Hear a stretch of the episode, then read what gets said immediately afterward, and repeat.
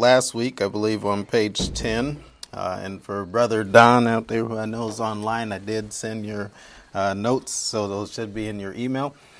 Um, but we left off looking at some of the structural um, things that exist with regard to the faith. And remember, the faith, uh, looking at uh, a life of the believer reliant upon the promises of God. And we've uh, kind of established that. So I say that again, it might end up on a test that we might have. I would, uh, if I were to wager, that that might be one you might want to remember. So as we look um, back to the last of where we left off, I believe we're on uh, uh, Roman numeral seven at the bottom of the page in uh, point D. And we were looking at a couple of these occurrences with regard to the faith that happened in Jude. Now, uh, I think we actually looked at them, but I'd rather just go back over it now.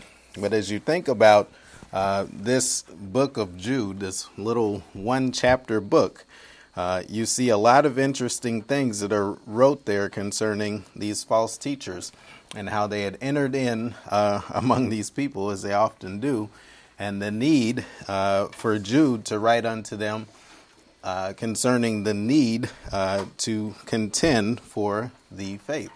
And so uh, he originally wanted to write to them concerning uh, the shared or common salvation, but there was a more pressing need that they have a true appreciation uh, for the faith and start contending for it. Now, as I said last week, this would also lend credence to uh, the fact that a part of the faith is this struggle that we have against our spiritual enemies. And so, as you think of not just Satan, but the world system uh, and your sin nature as well, uh, these are at view. But let's bow in a word of prayer and we'll get back into that. We're going to close out with the faith and then we're going to start looking at our next uh, topic, our second to last topic, which is faith and activity. But let's bow in a word of prayer.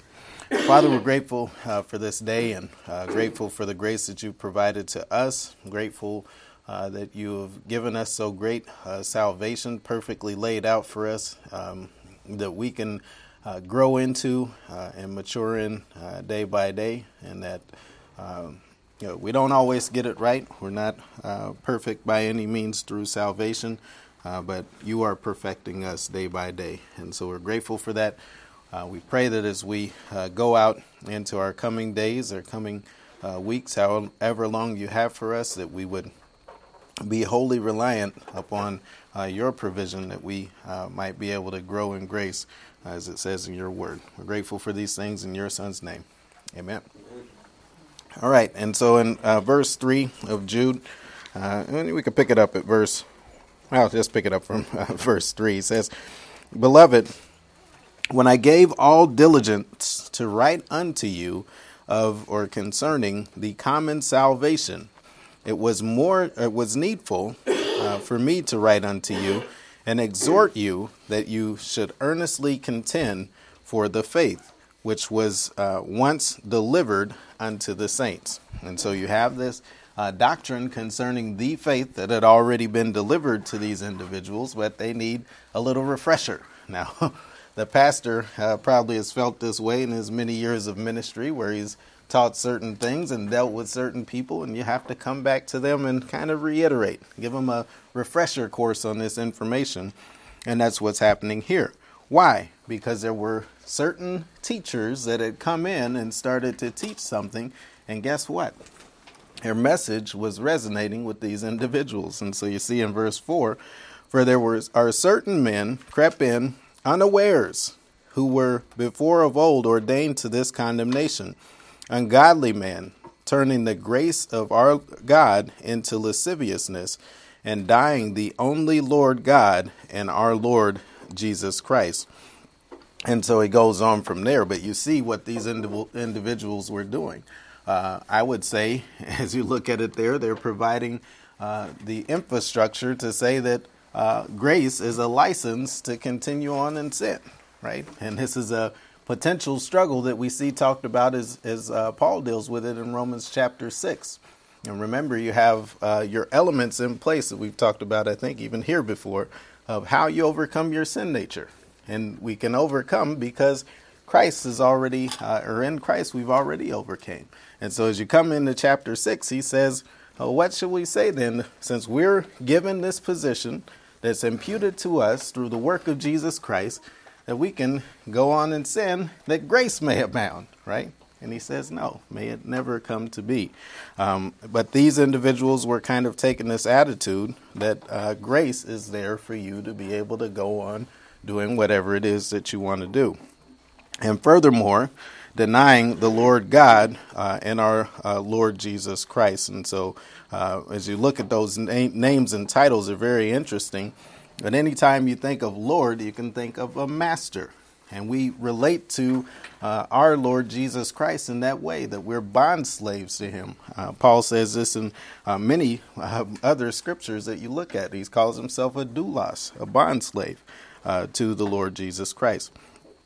And so, um, but the important piece here is that they need to earnestly contend for, or really here, the, the, this word uh, has the idea of a struggle, but has the epi preposition on front of it, which means to struggle intently for something. And so you're striving for the faith. Uh, and I think I compared it or likened it to, which I often do. Uh, well, here, let's try something different. I won't use sports. let's, let's think of a role that you're looking to get. And you start off, uh, maybe it's like Dave, it started off in computers, and he's all the way into the engineering portion of that and doing uh, more specific things.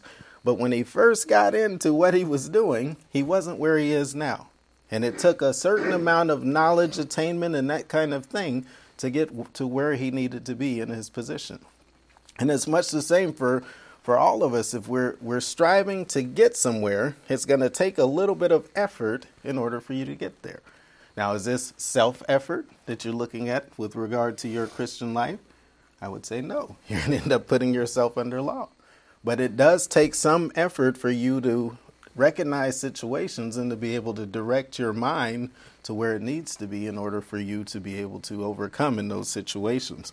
And so, uh, be it um, any of the things that uh, we utilize to overcome our spiritual enemies, these are very important for you to, to first recognize the attack of the enemy and then put these things into, uh, into play. And we've talked about that on, on Sundays before. Uh, the way that Satan attacks you or uh, attacks each person is, is very unique. And it takes some recognition in order to understand what it is that he does. Now, I will liken it to sports here. It's the only uh, uh, um, illustration that I've seen that comes across perfectly. Is you're looking at a young quarterback. The biggest thing on any level is the speed of what's coming at him. It's hard to recognize where people are coming from. He doesn't have eyes all over his head, right? He can only look in one direction. And so he might be looking this way, but what's coming from behind? That linebacker or defensive end ready to knock his block off. And this is very similar to what we see from Satan. He has attacks that trick you into looking one way, and then here he's coming from the backside to knock your block off. And it takes years and years of practice sometimes for us to, to, I can say that from experience, in order to understand what it is that he's doing, because he's very crafty. Uh, and so you see this need to earnestly contend for the faith. Now, this is not specific just to our spiritual enemies, uh, as we've established. There's a need for you to rely completely upon the promises of God. And as you're going through situations in life that try to direct your attention away from who you are in Christ, it takes that that uh, knowledge of what's happened before in order to be successful in the present. And so uh, Jude is explaining this here. Again, he gets through uh, a lot of this portion here, and he takes several verses talking about these false teachers, um, and that's most of the uh, um, one chapter here. But as you get down to um, pick it up in verse 16. Well, we'll go back a little bit further just to uh, make the pastor happy. I know he likes, we were just talking about before, and uh, the Lord coming back and executing judgment at the end of the tribulation period. And so uh, he gets a little um, delight out of this. So I'll indulge him here. go to verse 14. And it says, uh, you're talking about these ones that are uh, characteristic of these activities that are taking place and these false teachers that are stirring people astray. They've been here in the past, and he talks about that early in the chapter. They're here at this present time, and, and they're driving these people that he's talking to off the path, and they're going to be doing it in the future. And so they will always be around people that uh, teach falsely. And so, what does he say here? Well, there's judgment coming from there for them. In verse 14, it says, in Enoch also, the seventh from Adam, prophesied of these, saying, Behold, the Lord cometh with 10,000 of his saints. And really, that number 10,000 there, uh, this num- this word in the Greek really has the idea of an innumerable amount, so it's not specific to ten thousand. I guess uh, they would have just seen ten thousand as a high number, but it really comes from your word for myriads. It's a high number of, of individuals, an in, in, uncountable number, really. In verse fifteen, to execute judgment upon all, and to convince all the that are ungodly among them of their ungodly deeds which they have ungodly committed, and all their hard speeches which ungodly sinners have spoken against him. These are murmurers, complainers, walking after their own lusts, and their mouths speaking great swelling words, having men's persons in admiration because of an advantage. But and so he goes off of talking about these and brings the message back to the individuals that he's talking to here. But, beloved, remember ye the words which were spoken before of the apostles of our Lord Jesus Christ, how that they told you there should be uh, mockers in the last time. And really, here you can look back to, to Peter, and he's got a very similar message uh, to what's being said or stated here uh, who shall walk after their own ungodly lusts. These be they who separate themselves sensual. This idea of sensual is just your word for soulish or pertaining to the soul, uh, having not the spirit, but you. And so he's going to contrast here these individuals who are dictated and driven by their flesh and have no other means for operation. And we've talked about here many times uh, in the times that I've spoken how important it is to understand that as a believer, we have something very different than the unsaved have. They have to operate by their flesh. We don't have to. We have an option. And so we can let our spirit, which has been regenerated, dictate how our emotions operate. And it's a, a process that you go through. You could uh, really cite uh, Hebrews chapter 10 and verse 39 here uh, for further evidence of that. But it says, uh, But you, uh, beloved, building yourselves on your most holy faith, praying by the Holy Spirit, keep yourselves in the love of God, looking for the mercy of our Lord Jesus Christ unto eternal life. And so, uh, this uh, the faith here, it's a little obscure, uh, as we've seen it in other places, because it has that "your" there. But the faith, as it pertains to you, you have the opportunity to live out the faith and to rely totally on the promises that God has made to us as we're navigating through all the things that occur in this Christian life. And what happens? You're able to be builded up uh, and and operating out of the spirit rather than out of the flesh, uh, and then also to guard yourselves uh, in the love of God as we look to the mercy of our Lord Jesus Christ. And so, what is the thing I always use? Uh, we have something on the horizon that we're looking to, right? We have light at the end of the tunnel. I won't go back to the one I always use. I'm trying to diversify my illustrations. I always say uh, my dad gave us those five rules of defensive driving before we get in the car. You don't get any credit this time. you have to look down to the future and those things that are ahead of us. And what's ahead for us? Well, a very bright future, including the return of our Lord Jesus Christ. And so that's something that causes us to stay stable in our uh, present tense. But you see the faith working in that way. And we'll close out there as far as the faith is concerned. I want to start getting into uh, faith and activity. We could have spent uh, a much longer time on that because there's much more uh, occurrences of that term. Uh, but we just don't have the time. I think we're down to what uh, three or four weeks here left. Two more. Oh my goodness. I don't know how I'm going to wrap uh, this up in the next two weeks, but we'll give it our best shot. Uh, so, faith in action. What I did with this is I chopped off a large portion, uh, and we can just look at um, faith in action as it pertains to um, the Christian life as you using the faith and these acts of faith uh, that relate to that. But we first want to see how the Old Testament saints were able to uh, also utilize uh, acts of faith. Now, one thing I want to point out very clearly, and we should all understand this, is that in the Old Testament, what was the difference between them being able to act and you being able to act?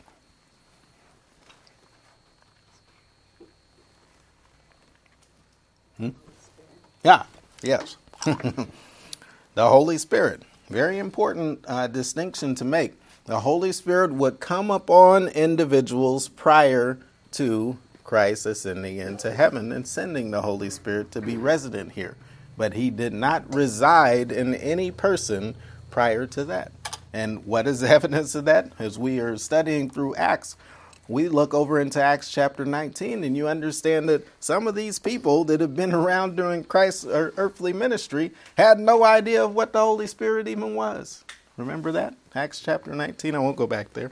Uh, but you see this uh, that he would come upon certain individuals to act and do certain things, and then he would leave. What did David say? Please don't take your Holy Spirit away from me. He thought that because of the horrible sins that he had, was the, there was the potential that the Holy Spirit wasn't going to come uh, back upon him again. And so, much different in the ways that they were able to act. But we have the Holy Spirit uh, resident here with us and in, indwelling each one of us. Uh, but as you look at faith and activity, we see the description uh, of acts of faith or looking at these individual acts. Uh, the similarities, uh, there are similarities to the other types of faith that we've looked at, um, in, in that there's a placement of hope and an occurrence of something that is unseen. And we're going to see that here in a minute in uh, Hebrews chapter 1. And what we'll do is just look at the whole chapter of uh, Hebrews. We've done a little bit of an outline of it and we're going to look at that as, as, our basis for looking at some of these acts of faith in the Old Testament. Uh, but we also see that hope is directed at something that was promised by God, and these individuals are able uh, to do that as well.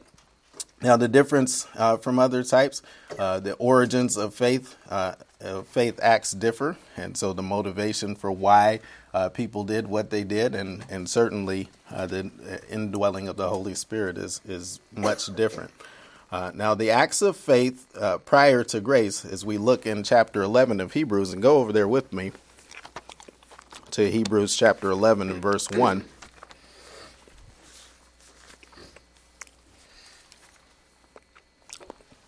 And if you haven't done it yet, here's a good place in your notes, or if you don't like writing in your Bible, write in your notes. If you don't mind writing in your margins of your Bible, write a note there. If you like putting the notes at the front of the Bible, do that. But here's a biblical definition of what faith is. You don't even have to guess. He gives it to you. And we've tried to jam this in your head. Hint, hint. This might be a, another test question. I can almost assure you that this one will be. Uh, but what is faith? In verse 1, it tells you very clearly. Now, faith is the substance of things hoped for, the evidence of things not seen. So if you see something, you don't have to place faith in it, right? And our whole Christian life is based around this. None of the promises that have been made to us by God are we able to clearly see. We don't see our position in Christ. We've talked about this. We don't see Christ Himself. We don't see any of these things that apply to us in our salvation. And yet we have faith that they are there. Uh, and so uh, our hope in those things provides uh, the substance for uh, these things that we trust. Verse 2 it says, For by it, speaking of faith, the elders obtain a good report. And so we want to look at and break down this chapter because there's uh, several different elements of faith that are described here uh, with reference to the Old Testament saints. And so, as he says, the elders obtained a good report, he's going to go into descriptions of certain things that these uh, elders did in times past that uh, cause this good report or this good witness to be shown. Um, and so uh, in verse 3, we see this mental grasping of the creative power of God that's mentioned. And so he says, not only did they obtain a good report, but through faith, we. And so not just uh, people back then, but even we, as we're reading this, can understand that the worlds were framed by the word of God, so that the things which are seen were not made by the things which do appear. Now, I want to break that down because there's a lot that's said there in that verse uh, that you might just brush over if you uh, were reading in the English. And so we see uh, that by the instrumentality of faith, uh, mental perception uh, or things of mental perce- perception are able to be seen. And so it is understood, or this translation of the word for understand, we understand, uh, it comes from our word noeo. And this is the verbal form of our word for nous, which it has to do with the uh, processing part of your mind. And you see in my note there, the active use of the portion of the mind that allows perception of individuals based on the information that is available. And so we take information in all the time, right? Now, in this day and time, more information probably than uh, people have ever taken in. And so these things have to process through a part of your mind that causes you, right or wrong, to perceive certain things. And so this is what's going on here.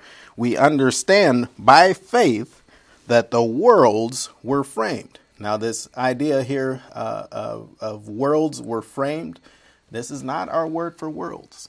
And you see this often in Scripture that this word for aion, which means ages, is translated worlds. Uh, if it were talking about the world, you could just simply say, uh, This world that we're living in was framed by God.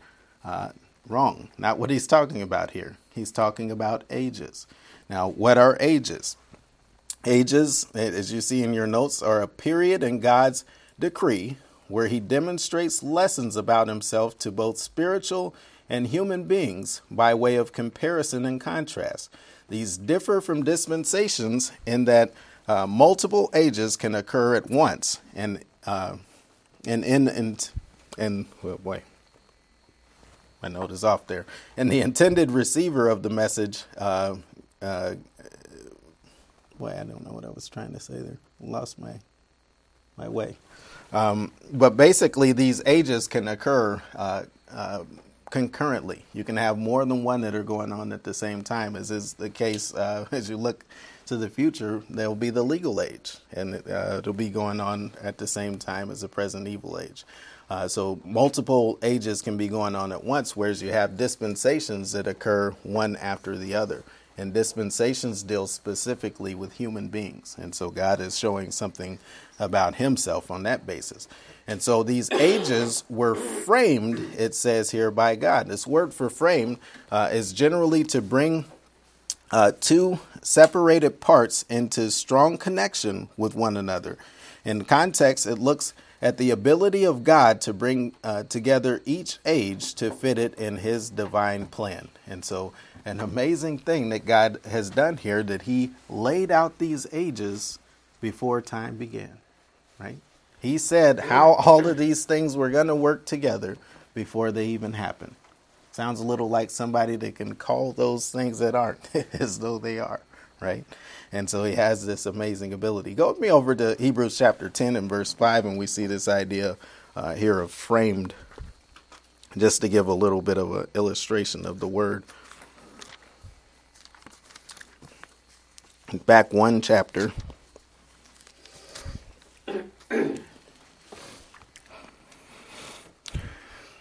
And pick it up in verse 1 because I don't know a good place to start a run on for that one. But it says, For the law, having a shadow of good things to come, and not the very image of the things, can never, with those sacrifices which they offered year by year continually, make perfect, or excuse me, make the comers thereunto perfect.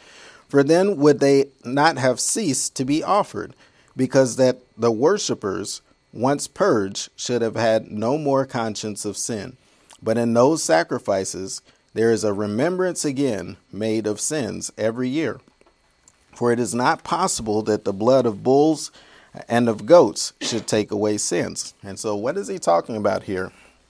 Really, the whole book of Hebrews is a good uh, comparison and contrast to what they had under law and what we have under grace. And so they had to offer sacrifices year after year on behalf of their sins. And the high priest had to offer once a year as well. Uh, we have a high priest that went into heaven. He offered himself as a sacrifice once and for all. And so there was no more need after that to offer for sin. In verse 5 it says, Wherefore he cometh, when he cometh into the world, he saith, Sacrifice and offering thou wouldest not, or you don't desire, but a body thou hast prepared for me, or you have knitted this body together for me. Uh, this word is translated translated uh, created in other places, and it has just this idea of putting something together, bringing two things uh, together for the point of uh, uh, God's purpose in this context. And so, as you go back over to Hebrews chapter 11, we see him using this word concerning the ages. And so he framed, it's translated here, but really you could say he brought together the ages. He took what was in God's plan and purposes and he said, This is going to happen, and this is going to happen, and this is going to happen. Doesn't have to do with time or sequence in the way the dispensations do, but it has more to do with events that take place. And again, those can take place both at the same time. And so the worlds were framed. Um, I thought I had a note here that related to earlier in the chapter. Oh, there it is. Okay. Maybe if I just follow my notes, I'll be fine. Um, and so we see uh, that these ages were framed, and they were framed by a word from God. And so he was able to speak these into existence, and specifically, again, I think pointing to the second person of the Godhead and not uh, God the Father himself. Uh, this word for word is our word rhema. Now, those of us that have been to seminary or been out to Oregon, you recognize this word as there's a Rhema Bible co- uh, College out there. Uh, and my definition here of Rhema is it specifies the individual words that constitute communication rather than the putting together of words for discourse. Therefore, it didn't take an abundance of words, but simply for God to speak what he desired to be uh, to, to be with regard to ages, and they were all strung together. And so you talk about the creative power of God. He's able to speak these things uh, by an utterance. Uh, and and of God, interestingly enough, normally when you see these uses of God, there's a definite article that you would associate with this. And we've talked about the importance of the article as we were looking at faith and the faith. Sometimes you see the God, and most of those times that you see it, it's referring to the Father. Well, here, there is no article. And so you could really say a, a divine utterance or uh, words from God or God God's kind of words, however you want to translate that.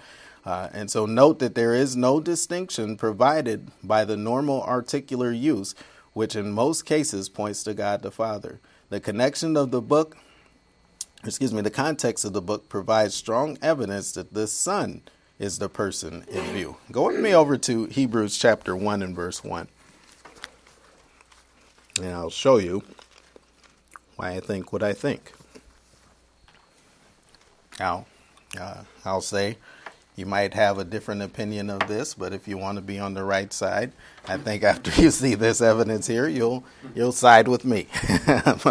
what we see in verse 1 of chapter 1, he says, God, who at sundry times and in divers ways, or at uh, many different times and in many uh, different ways or interv- intervals.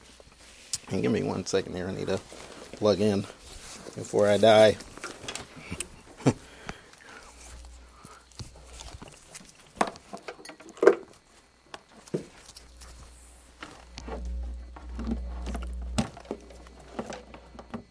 Thankfully, I don't need the fan tonight. It's pretty cold. Uh, but a God who at sundry times and in uh, divers manners spake in times past unto the fathers uh, by the prophets, hath in these last days spoken unto us by his Son, whom he hath appointed heir of all things, and really here, through whom also he made the worlds. See that word for worlds again that's translated the same way that it's translated in chapter 11 is our word for ages. And so he made uh, here and, and created, uh, I believe the word used there is, um, or, or, simply our word for made or did, uh, to do or to make something. And so you get the idea that here that he's the one that put these together. And so not not only did he make them, did he create them, he caused them to fit perfectly together into God's plan and purposes. And so we see the the second person of the Godhead at work. And so the Son is is viewed as speaking forth uh, basically the plan of God. Now, what is the resulting manifestation that comes along with this? Back in chapter 11 and verse 3. And so he says, through uh, faith, as you're turning there, I'll read it. We understand that the uh, ages were framed uh, by a word from God or a divine utterance, so that the things which are seen were not made of the things which do appear. And so, what a great statement concerning faith. I'm reminded again, I think I talked about this earlier uh, in the course. Uh, we had this uh, Tanzanian. Um, um, what am I trying to say? Missionary. I couldn't get that out. Knew it started with an M. he came and visited us when we were younger, and I, my dad probably doesn't think about the fact that when we were younger, we listened in to a lot of the conversations that they were having, and these ones were very interesting ones because he was talking about Tanzania and the things that he experienced as he went out into the outer parts in the bushes. And one of the things he said he experienced is he went out to these people that were far out there, all the way from all civilization. And what would they do? They, they they would tell them about the Lord and tell them about God and how He created all things and all of these things. And it hit the woman that he was talking to as she said, I, I knew that there had to be something. As I looked up at the sky at night, I knew there was something that had to put that there.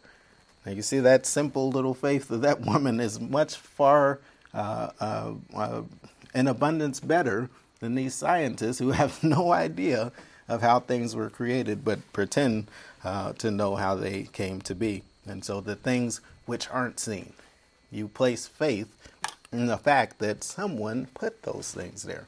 And it's an amazing thing to see when, when people can have that kind of faith. Um, and we see also that the things which are, are, are, so this statement here concerning the things which are seen uh, interestingly enough, as you're looking here, our word for the thing seen is your word blepo, which usually has the idea of something being uh, glanced at or, or, looked at for a short amount of time. And so the things being glanced upon uh, emphasizes, I think, the temporal nature of the things that are here. These things that are on this earth, they're not going to be around that long, right? We see oh, over in Second Peter that there's going to be a new heaven and a new earth. And so these are all uh, very temporary things.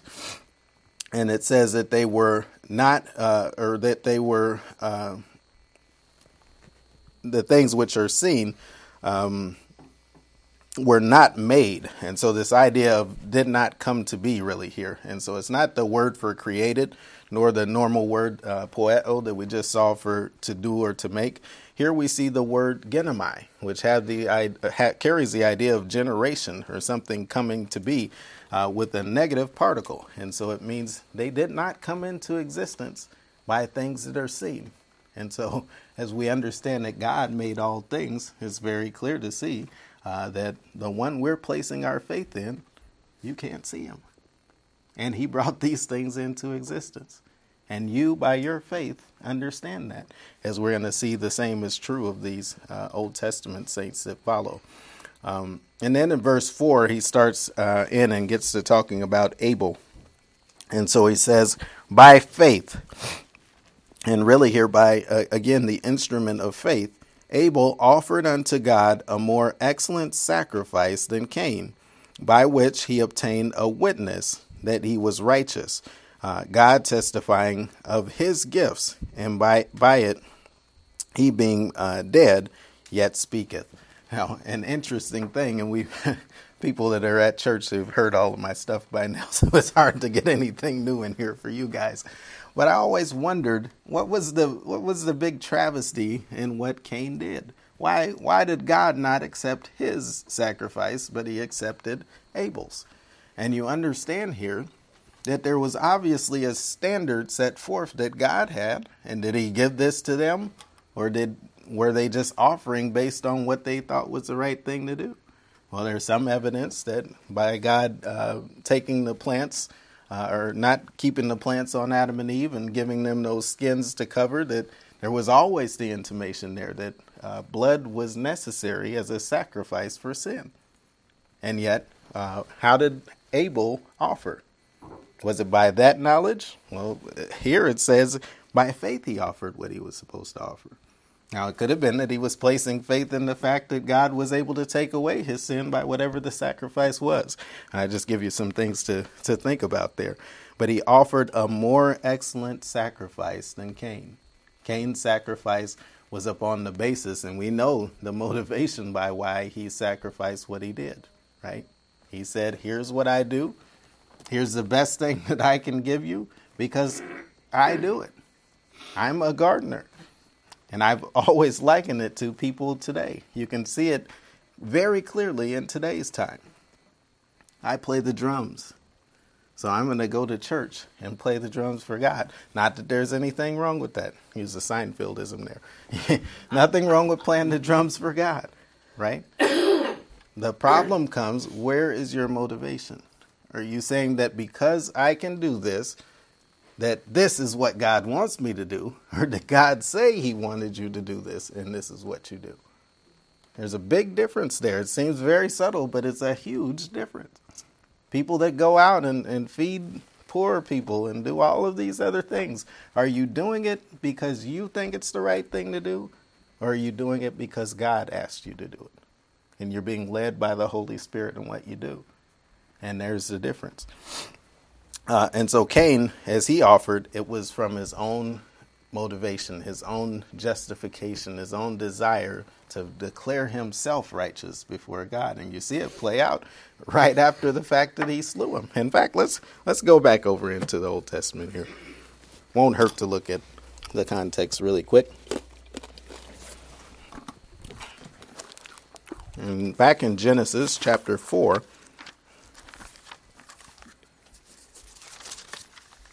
And the reaction of Cain is very telling to where his heart was concerning this whole matter. Now, if his heart had been in the right place and he had uh, simply didn't know that what he was doing was not the right thing, what would he have done? He would have taken the sacrifice that God gave him right there at the door. He said, There's a sin offering lying right at your door for you to sacrifice if you haven't done the right thing. Uh, pick it up here in um, verse 3. It says, In the process of time, well, go back to verse 2 just to give you the um, center of what they do and, and why this was included. And so it says, And uh, she, speaking of Eve, bare again his brother Abel. And Abel was a keeper of the sheep, but Cain was a tiller of the ground. And in the process of time, it came to pass that Cain brought uh, of the fruit of the ground, an offering unto the Lord. And Abel, uh, he also brought the firstlings of his flock and of the fat thereof. And the Lord had respect unto Abel's offering, or, or unto Abel and to his offering. And so this word for respect, uh, I believe, is our word that has the idea to look upon something, right? And so as you look at Cain or Abel bringing this sacrifice to God, God looked on it and he was pleased. But as you see the opposite reaction as it comes to Cain, he's going to show Cain his back to his offering. He had no respect toward it. Uh, they say you're not supposed to show your back to the crowd in public speaking, but I did that for effect. and so we see in um, in verse five it says, "But unto Cain and to his offering he had no respect, or he did not look on it. Um, and Cain was very wroth, and his countenance fell. And so, have you ever seen someone who's doing the right thing that reacts in a bad way to something happening? usually when people are in the right mindset and things don't go the right way, especially if you're talking of spiritual things, they're going to say, oh, maybe this wasn't God's desire. Let me do the right thing. But no, Cain's reaction was a negative one. And he was very wroth, and his countenance fell. In verse 6, and the Lord said unto Cain, Why are you wroth? A good, good thing to ask someone that's angry. what are you angry about? why are you wroth? And why is your countenance fallen? if thou doest well, shalt thou not be accepted. And if thou doest not well, sin lieth at the door. now, this is not necessarily a great translation here, and you don't really get the full flavor of what he's saying here. He says, If you doeth not well, a sin offering lieth at the door. In other words, there's a sheep right there outside the door. Go and kill him and sacrifice him, and you're good to go. Was this what Cain wanted to do? he said, No. You want a sacrifice? I got one for you. Don't believe me? Let's read on. Uh, in verse 8, it says, And Cain talked with his brother, or Abel his brother, and it came to pass when they were in the field that Cain rose up against his uh, Abel his brother and slew him. See that word for slew is not just our word for. Uh, I, I, remember when I was in Sunday school, they had little pictures, and uh, Cain has got a club in his hand, and Abel's laying over there on the ground, or they got Cain over there choking Abel out, or all of these different things. You know what this word for slew means? It's the same word that's given where you cut their neck in the same manner that they w- would do for a sacrifice. That's why I say that Cain told him, You want a sacrifice? Here's your sacrifice. It's my brother. And so uh, he killed him. Now, excuse me. um, in the verse 9, it says, And the Lord said unto Cain, Where's uh, Abel thy brother? And he said, I know not. Am I my brother's keeper? And he said, uh, What hast thou done? The voice of thy brother's blood crieth out to me from the ground. Excuse me. And so he goes into the, the curse there, but this this act from Cain is a very self motivated one. But you see, the act from Abel was in simple obedience to what he saw that God was desiring for him to offer. And what is the result? Uh, he is seen as having acted out of faith. And we see that back over in Hebrews chapter 11. And so as we go back over there, Hebrews chapter 11, and I believe we're at verse 4.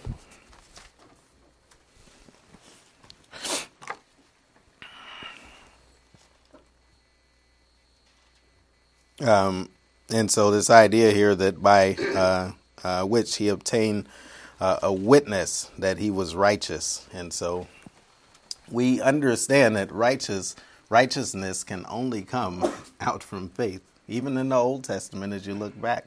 Uh, and we see it from Abraham as you look over in Romans chapter 4. And I don't want to go back over there again because we're going to get there in a few uh, verses as we get down to Abraham.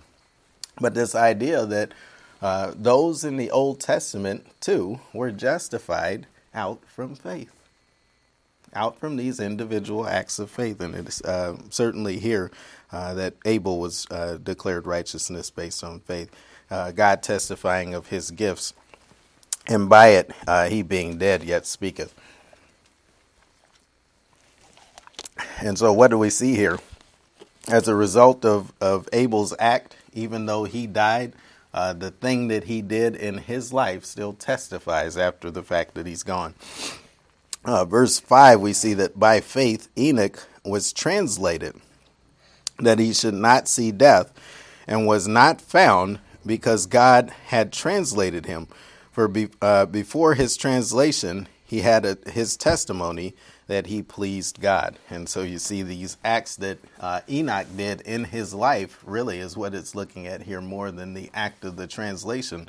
But the acts that he did uh, in his life related directly to things that were done by faith. Now, I'm not going to say that everything that uh, uh, Enoch did was out from faith, uh, as we don't have a lot of information concerning Enoch in Scripture. But uh, we do have this this verse that relates to that as well. And in verse six it says, "But without faith it is impossible to please God, for he that com- uh, uh, cometh to God must believe that He is, and that He is the rewarder of them that diligently seek Him." Uh, and so, as you look back in the Old Testament, again, there's many examples that are pointed out of individuals that were just simply obedient to the things that God was asking. They were looking for someone, they found him, and they were obedient to the things that he asked. God came out and, and found Abraham, told him, Look in the sky. and we're going to go into this. I don't want to, to get into this too much, but look in the sky. And first told him to leave his land. Now imagine you guys in this time that we're in know nothing about scripture and these things that we're reading. Imagine that some entity comes down and is talking with you and just tells you, hey, leave your family, leave everybody that you have, and go to a land that I'm going to show you. Not a land that I, I've shown you already, a land that I'm going to show you. Now, you guys can say, just based upon your understanding of Scripture, that you would do it, right? but do you think that you guys would be willing to do something like that? Go over to California. no.